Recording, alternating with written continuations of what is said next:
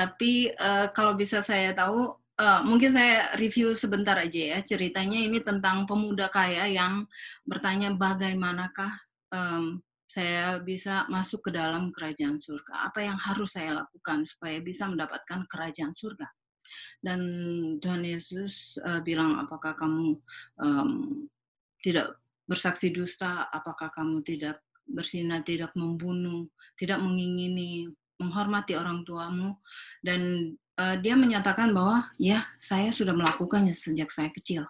Tetapi Tuhan berkata, oke, okay, hanya satu yang kamu kurang hanya satu yang kurang, yaitu jualah apa yang ada padamu dan berilah kepada orang miskin. Nah, uh, sekarang uh, saya ada pertanyaannya. Uh, tadi apa yang dia lakukan setelah dia mendengar panggilan Tuhan Yesus? Apakah dia menerima? Uh, dia pergi ya. Iya, saat itu dia tidak menerima dan uh, dia pergi berbalik setelah dia melihat mengikuti Tuhan dengan murid-muridnya di hadapan di hadapan wajahnya itu sudah Kristus sendiri bersama dengan murid-muridnya ya. Tetapi dia tidak merasa itu sesuatu yang lebih besar dari apa yang dia punyai. Jadi apakah dia uh, orang yang menurut hukum-hukum yang dia bilang tadi? Kasihilah alamu dan kasihilah sesama manusia. Apakah dia menurut? Dia sebenarnya ya. menurut, tetapi ada satu yang dia kurangnya itu, ada yang dia cintai lebih daripada Tuhan, yaitu hartanya. Jadi dia tidak menurut sepenuhnya hukum hukum Tuhan karena dia tidak mengasihi Tuhan lebih daripada hartanya atau lebih dari apa yang dia miliki. Saat ini saya akan memberikan cerita yang lain yang bersamaan juga dengan cerita yang um, yang pertanyaannya sama dengan apa yang ditanyakan oleh pemuda yang kaya tadi. Nah, um, mari kita buka bersama-sama di buku Lukas 10 ayat 25. Di Lukas 10 ayat 25 dikatakan pada suatu kali berdirilah seorang ahli Taurat untuk mencobai Yesus, katanya, "Guru, apa yang harus saya apa yang harus kuperbuat untuk memperoleh hidup yang kekal. Jadi background ceritanya saat itu Yesus sedang Yesus mengutus 70 murid-muridnya. Dan setelah dia mengutus 70 murid-muridnya, uh, dia berbicara kepada murid-murid yang sisa yang ada di situ. Dan um, sementara dia berbicara kepada muridnya, tiba-tiba ada seorang uh, ahli Taurat ya, teacher of the Jewish law. Tapi kalau di di versi King James Version itu dikatakan a certain lawyer. Lawyer orang yang mengetahui hukum. Jadi a certain lawyer atau um, guru um, ahli Taurat sih biasanya ya kalau di bahasa Indonesia ya. Pada suatu kali berdirilah seorang ahli Taurat untuk mencobai Yesus. Nah dari sini kita bisa melihat bagaimana um, interaksi antara Yesus dengan ahli Taurat ini ya. Ahli Taurat ini tiba-tiba interrupt. Yesus sedang berbicara kepada murid-muridnya, dia interrupt Yesus. Bagaimana reaksi Yesus saat orang menginterrupt Yesus? Apakah dia langsung, aduh, saya kan lagi berbicara kepada muridnya, tidak tahukah kamu betapa pentingnya ini? Atau um, terkadang reaksi kita berbeda ya, tetapi Yesus itu sangat sangat baik sangat mengasihi. Dia itu memperlakukan kita seperti anaknya sendiri. Sama lah, kalau orang tua kita lagi, saya ingat waktu saya kecil ya, orang tua lagi ngobrol dengan orang yang penting mungkin ya. Tapi kalau saya udah mau manggil atau merengek, itu pasti langsung di diperhatikan langsung. Oke, okay, apa yang kamu perlu? Ada yang kamu perlu? Demikian juga kita saat ini ya. Kalau misalnya kita ada masalah atau apa pun yang kita hadapi, jangan pernah ragu untuk datang kepada Yesus. Tanyakan saja. Apa pun yang mengganjal di hati kita, tanyakan pada Yesus. Seperti uh, ahli Taurat ini. Cuman ahli Taurat ini berdiri berdiri di tempat yang salah. Dia berdiri taking side-nya itu sebagai penggoda.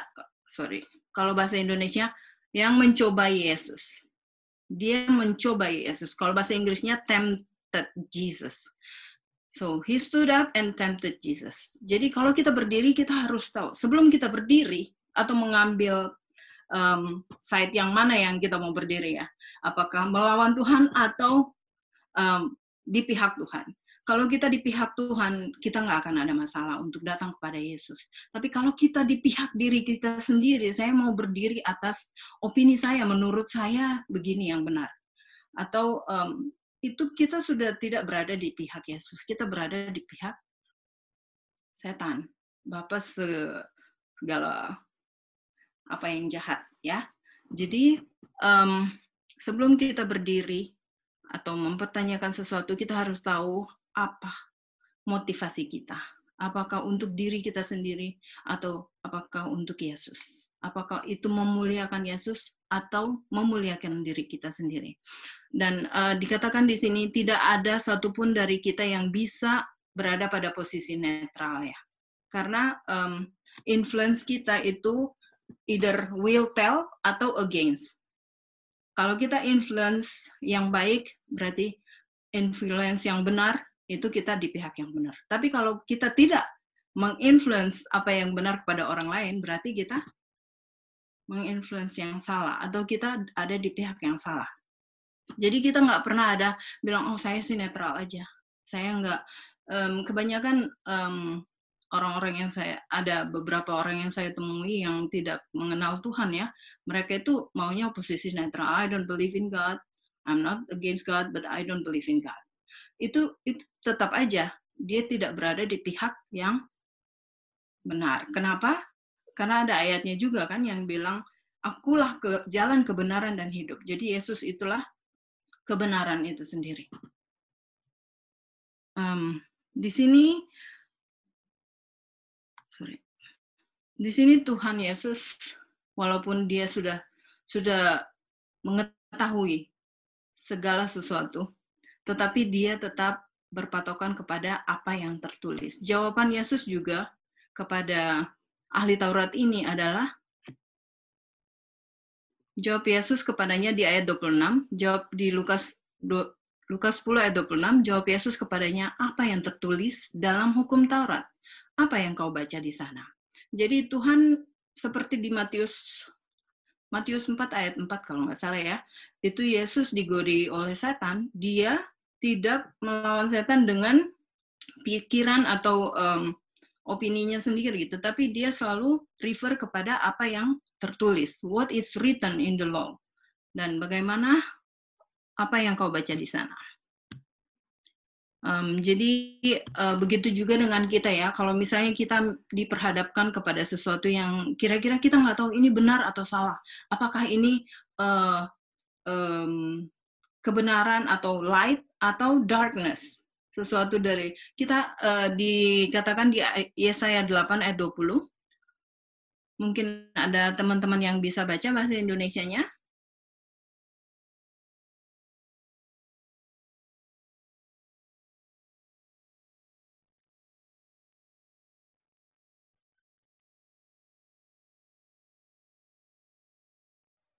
Yesaya 8 ayat 20 Carilah pengajaran dan kesaksian. Siapa yang tidak berbicara sesuai dengan perkataan itu, maka baginya tidak terbit fajar. Ya. Jadi uh, kalau kita diperhadapkan kepada kepada pendapat-pendapat atau kesaksian, kita harus mengetahui atau hukum atau kesaksian, kita harus mengetahui apakah itu sesuai dengan firman Allah atau tidak. Kalau sesuai dengan firman Allah, kita udah yakin itu benar. Tetapi kalau tidak sesuai, tidak paralel dengan itu, berarti itu sudah berarti darkness. Sekarang kita lanjut kembali ke cerita tentang um, ahli Taurat tadi.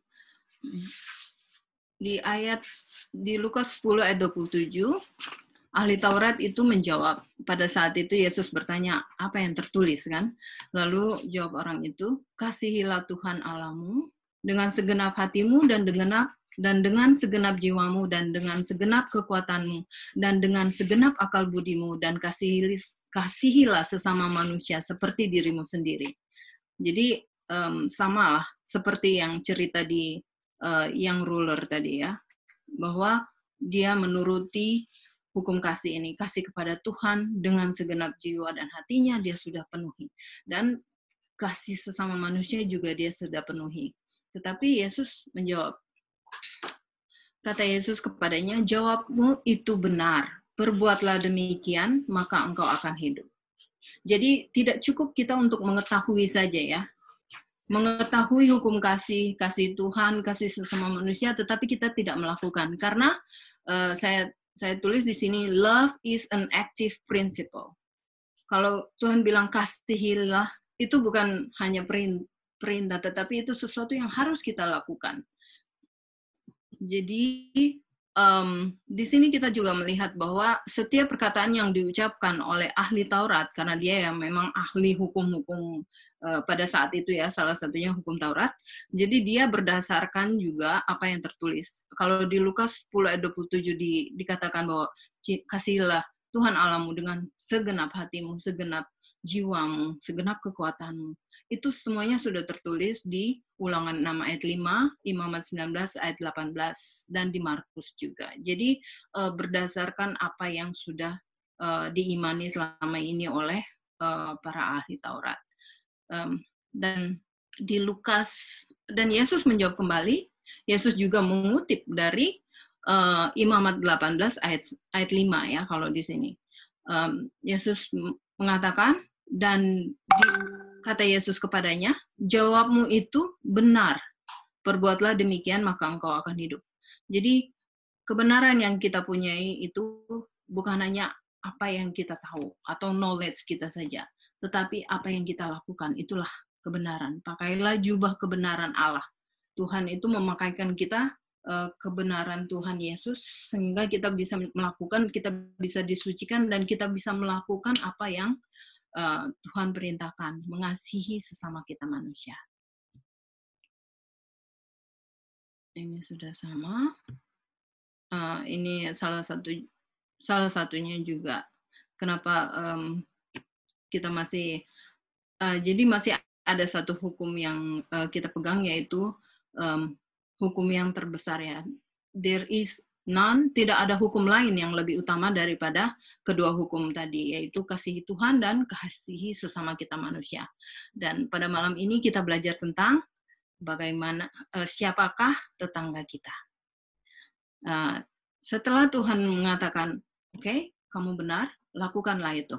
Tetapi uh, ahli Taurat ini masih ingin membenarkan dirinya ya. Jadi dia ber, bertanya lagi, siapakah sesamaku manusia?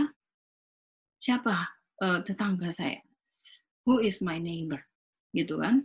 Itulah pertanyaan. Pertanyaan dari ahli Taurat ini yang menjadi judul pelajaran Alkitab kita pada malam ini. Um, kadang kemungkinan kita juga sehari-hari kita kita harus bertanya siapa nih tetangga kita kadang saya juga dulu aja saya tinggal di asrama ya teman sekamar kadang saya eh eh apa kok teh? Ya saya orang Manado ya karena oh, oh, sampai lupa nama teman. Satu kamar itu ada delapan orang ya kecil banget ruangannya dan uh, apa dua dua tempat tidur ya atas dan bawah gitu. Dia di atas. Dan saya saya lupa benar-benar lupa. Dan um, sampai ya tapi saya belajar untuk mencoba mengingat dan mengulang-mengulang kembali uh, biar saya hafal nama nama teman saya ya. Um, kalau kita bisa menghafal pelajaran-pelajaran kita, kita juga bisa menghafal nama teman-teman karena um, itu penting ternyata ya. Bagaimana kita mengasihi sesama manusia kita kalau kita nggak kenal orangnya. Kita nggak eh, kalau orang Indonesia bilang nggak uh, kenal nggak sayang. Ya benar juga sih. Kalau memang kita nggak nggak kenal orangnya, kita nggak tahu situasi dan kondisi dia kan. Bagaimana kita bisa bantu kebutuhan dia. Nah. Jadi dia bertanya juga kepada dirinya sendiri, siapakah uh, tetangga saya atau siapakah sesama manusia saya. Jawab Yesus di ayat 30, Lukas 10 ayat 30, jawab Yesus, adalah seorang yang turun dari Yerusalem ke Yeriko. Jadi Yesus tidak menjawab lagi berdasarkan Alkitab, tetapi dia memberikan parable. Ya, jadi cerita yang bisa jadi ilustrasi yang uh, mungkin uh, lebih dimengerti oleh uh, yang mendengarkan saat itu ya ahli Taurat dan teman-temannya juga ada di situ. Um, dan Yesus menceritakan tentang seorang yang um, turun dari Yerusalem ke Yeriko. Uh, seseorang ini backgroundnya nggak dikasih tahu siapa. Kenapa? Uh, kenapa Tuhan nggak kasih tahu dia dari ras mana? Apakah dia dari, apakah dia orang Samaria atau orang uh, Yeriko atau orang Yerusalem? Maksudnya dari sekitar tempat itu atau dari mana? Itu nggak dikasih tahu latar belakangnya. Jadi um, mungkin di sini Tuhan mau memberikan pada kita untuk tidak memberikan pelajaran pada kita untuk tidak membeda-bedakan orangnya. Apakah dia backgroundnya dari um, orang kaya atau miskin, orang atau um, latar belakang keluarganya bagaimana atau pendidikannya bagaimana itu Tuhan tidak tidak memilih bulu. Jadi um, dia tidak menjelaskan siapa um, orang ini. Dia hanya bilang dia dalam perjalanan dari Yerusalem ke Yeriko. Di sini ini adalah per, perjalanan yang dia lalui ya.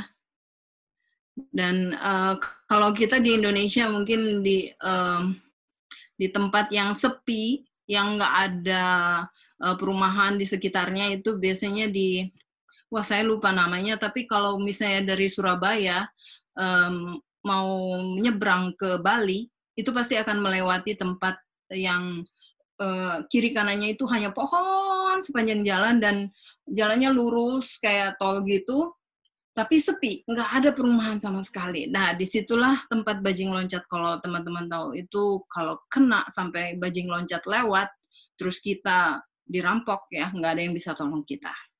Jadi resikonya sangat besar dan dikatakan um,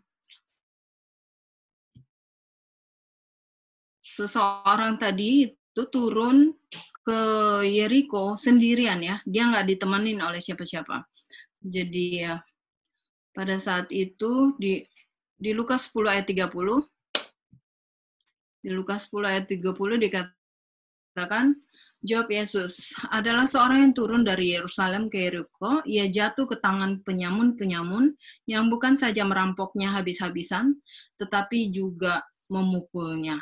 Jadi um, kalau kita dicuri mungkin barang kita ya sama orang, ya mungkin kita nggak apa-apa, fisik kita nggak apa-apa. Tapi uh,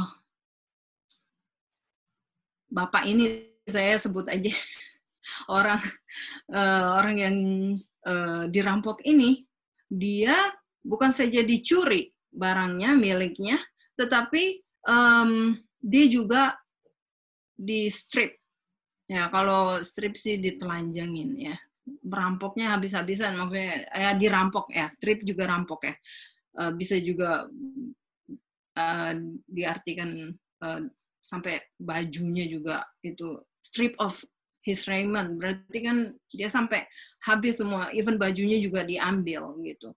Dan sudah begitu dia juga dipukuli sampai luka. Kalau dipukul-pukulin begitu berat, sama perampok biasanya uh, lukanya itu bukan cuman lecet ya, tapi bisa biru-biru merah. Dan ini di ilustrasi ini berdarah begitu ya. Jadi sangat parah sampai uh, ready to die lah. Dia udah siap mati karena di padang gurun siapa yang bisa tolong. Jauh dari rumah sakit mungkin saat itu juga nggak ada rumah sakit. Jadi resiko itu kemungkinan dia meninggal ya um, kalau di Jakarta saya pernah tinggal di Jakarta juga ada 15 tahun mungkin ya um, di belakang Sangrila itu ada kejadian katanya ada kapak merah sempat ke situ. Walaupun kapak merah sih tempatnya dekat-dekat Pulau Gadung, tapi um, udah pindah. Ada beberapa yang sampai ke belakang Sangrila katanya. Dia karena dia punya beberapa handphone, dia driving, ibu-ibu ya. Dia driving, ada beberapa handphone. Jadi jendela kaca itu langsung dipecah dan pisau itu langsung ke lehernya. Jadi itulah kapak merah itu nggak ada pengasihan. Dan seperti orang itu seperti orang yang jatuh ke tangan penyamun ini juga dia beresiko mati di tempat. Jadi udah dipukulin dan dibiarkan setengah mati. Mungkin kita pernah merasakan juga ya bagaimana setelah kita dilukai, dirampok habis-habisan, mungkin nggak rampok yang lain ya. Setelah itu uh, dipukuli atau ya disakiti hati misalnya ya. Habis itu ditinggal. Aduh, rasanya gimana ya? Berat. Nah, setelah itu apa yang terjadi? Setelah itu para penyamun itu pergi dan meninggalkannya setengah mati. Mereka tidak ada hati sama sekali ya. Banyak saat ini tetangga-tetangga neighborhood yang sangat um, yang sangat jahat ya. Mereka nggak peduli lagi dengan orang orang-orang di sekitarnya ya. Mereka bisa dengan pistolnya langsung merampok, langsung bunuh, bahkan masuk ke uh, supermarket langsung todong kasir, mau kasirnya mati atau enggak, mereka nggak peduli. Yang penting uh, self seekingnya itu dapat mereka mencari uang, ya, yang penting mereka dapat uang. Intinya begitu banyak yang orang tidak punya hati lagi kepada sesamanya atau tidak mengasihi sesama manusia. Lalu um, dikatakan di sini seorang imam turun melalui jalan itu dan dia melihat orang itu. Jadi imam ini melihat tetapi dia melewatinya. Dan orang orang nah kalau memang Tuhan apa kasih Tuhan itu berakar di hatinya, pasti dia akan mengingat kembali ya. Kalau memang dia berakar pada firman Tuhan, dia mungkin bisa mengingat, oh, ketika aku lapar, kamu tidak. Yesus pernah menceritakan ketika aku lapar, uh, kamu memberi aku makan, ketika aku haus, kamu memberi aku minum. Ketika aku telanjang, kamu memberikan um, aku pakaian. Nah, orang ini sudah telanjang, sudah diambil semua bajunya dan dia tidak dia sakit seharusnya kalau kita sebagai orang Kristen saat ini ya eh, seharusnya bisa mengingat bahwa itu bukan orang lain, bisa saja itu Yesus ya. Dan orang yang kedua yang melewati um, lelaki ini adalah orang Lewi. Orang Lewi ini um, bekerja di um, tempel ya biasanya ya melayani Tuhan di situ. Tetapi dia melihat dan dia datang juga nengok gitu. Jadi mendekati. Kalau yang um, imam tadi kan hanya melihat dari jauh. Kalau ini dia lihat dan dia mendekati, tapi dia juga pergi. Dia melewatinya. Mungkin karena dia alasan nah saya nggak mau jadi saksi pertama nanti ada kriminal record saya di polisi atau um, dia mau play it safe aja lah. Yang penting orang tahu saya orangnya baik saya nggak perlu melakukannya. Nggak dilihat sama siapa siapa pun juga di sini kan? Jadi integritasnya nggak ada. Um, dia lupa bahwa kasih itu adalah prinsip yang aktif yang tidak memikirkan diri sendiri saja. ya tetapi seharusnya kasih itu mengubahkan karakter kita. Jadi kepada orang yang misalnya belum mengenal Tuhan, yang karakternya masih um, berada di dalam dosa, maksudnya karakternya belum berubah. Seharusnya mereka mengenal Yesus. Di saat Yesus itu diperkenalkan kepada orang itu, uh, kasih Yesus itu akan menjadi seperti ragi dan akan mengubahkan karakter orang itu untuk menjadi lebih baik lagi. Dan um, oh sorry. Tadi sudah sampai di suku Lewi ya.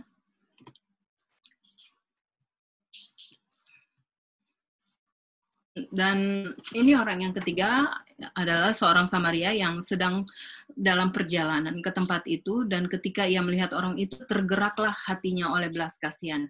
Inilah yang membedakan uh, orang Samaria ini dari dua orang yang tadi ya, orang uh, imam dan suku Le uh, dan uh, orang Lewi. Tadi itu bedanya di hatinya itu saat matanya melihat, hatinya langsung connect, langsung ada di hatinya itu memang sudah ada compassion dan compassionnya itu tergerak pada saat dia melihat. Jadi kalau kita melihat jangan jangan kita langsung ngejudge ya. Ngejudge orang, ah siapa sih dia? Ah bukan bukan orang kita juga kok, saya nggak kenal. Ah kali aja dia begini. Terlalu banyak judgment dan reasoning um, dan kita lupa bahwa yang pertama yang harus kita tahu adalah Bagaimana kalau Yesus melihat orang yang sama? Apakah dia memiliki kasih? Kita harus penuh dengan compassion atau belas kasihan. Dan karena belas kasihan atau love itu adalah aktif principle, jadi dia melakukannya. Dia pergi kepadanya, dia mendaku, uh, visit ya. Uh, kalau kalau orangnya jauh dia visit, atau kalau tetangga kita jauh misalnya kita bisa visit juga nggak cuma yang dekat aja. Jadi ia pergi kepadanya lalu membalut luka-lukanya. Jadi dia care. Care itu sampai secara fisik juga dia sendiri yang pergi dan dia sendiri yang membalut. Sesudah itu ia menyiraminya dengan minyak dan anggur. Dia memberi obat ya. Dia ingin agar orang ini sembuh. Jadi bukan hanya merawat, tetapi juga ingin menyembuhkan secara total ya. Kemudian ia menaikkan orang itu ke atas keledai tunggangnya sendiri, lalu membawanya ke tempat penginapan dan merawatnya. Jadi um, inilah yang dilakukan ya. Dia um, inilah kita ya sebagai orang Kristen um, menjadi orang Kristen itu tidak bisa hanya bilang saya orang Kristen itu hanya nama saja atau namanya Kristen KTP ya kalau kita tidak melakukan.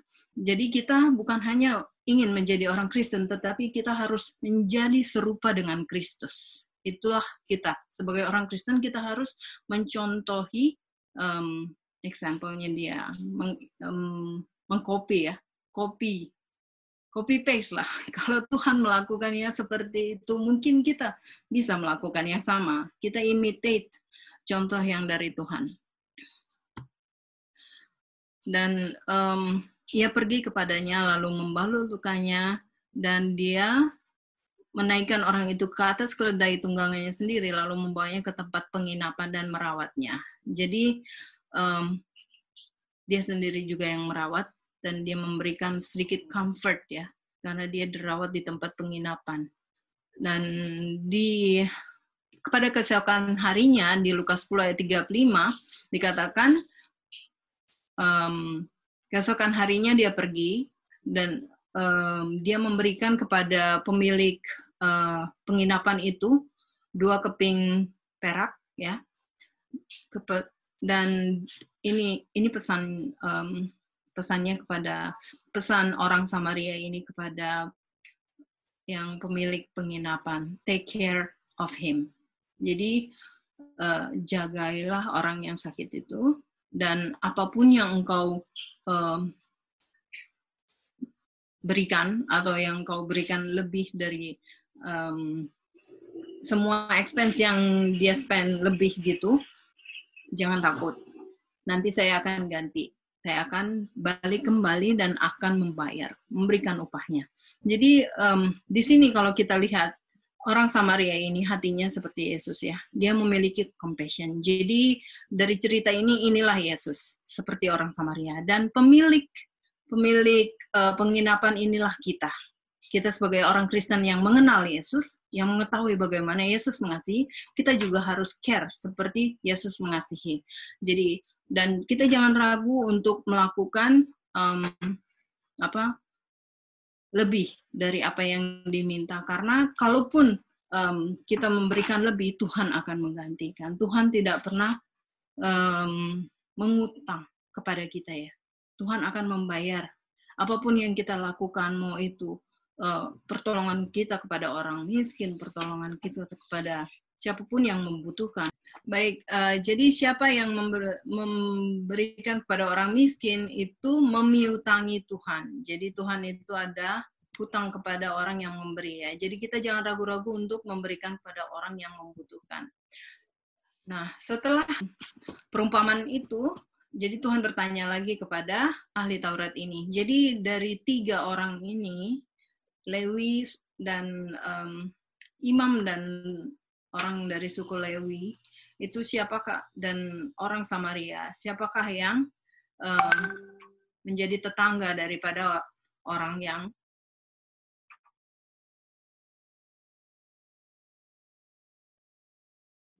Bisa kedengaran? Nah, ini nge-freeze tadi, sempat nge-freeze. Baik, jadi siapakah tetangga bagi orang yang jatuh ke tangan penyamun tadi? Jawab, jawab orang itu orang yang telah menunjukkan belas kasihan kepadanya. Kata Yesus kepadanya, pergilah dan perbuatlah demikian. Jadi cerita kita sampai di sini, pelajaran Alkitab kita malam ini, dan untuk aplikasinya mungkin kita bisa melihat di sini gambar siapakah tetangga-tetangga kita.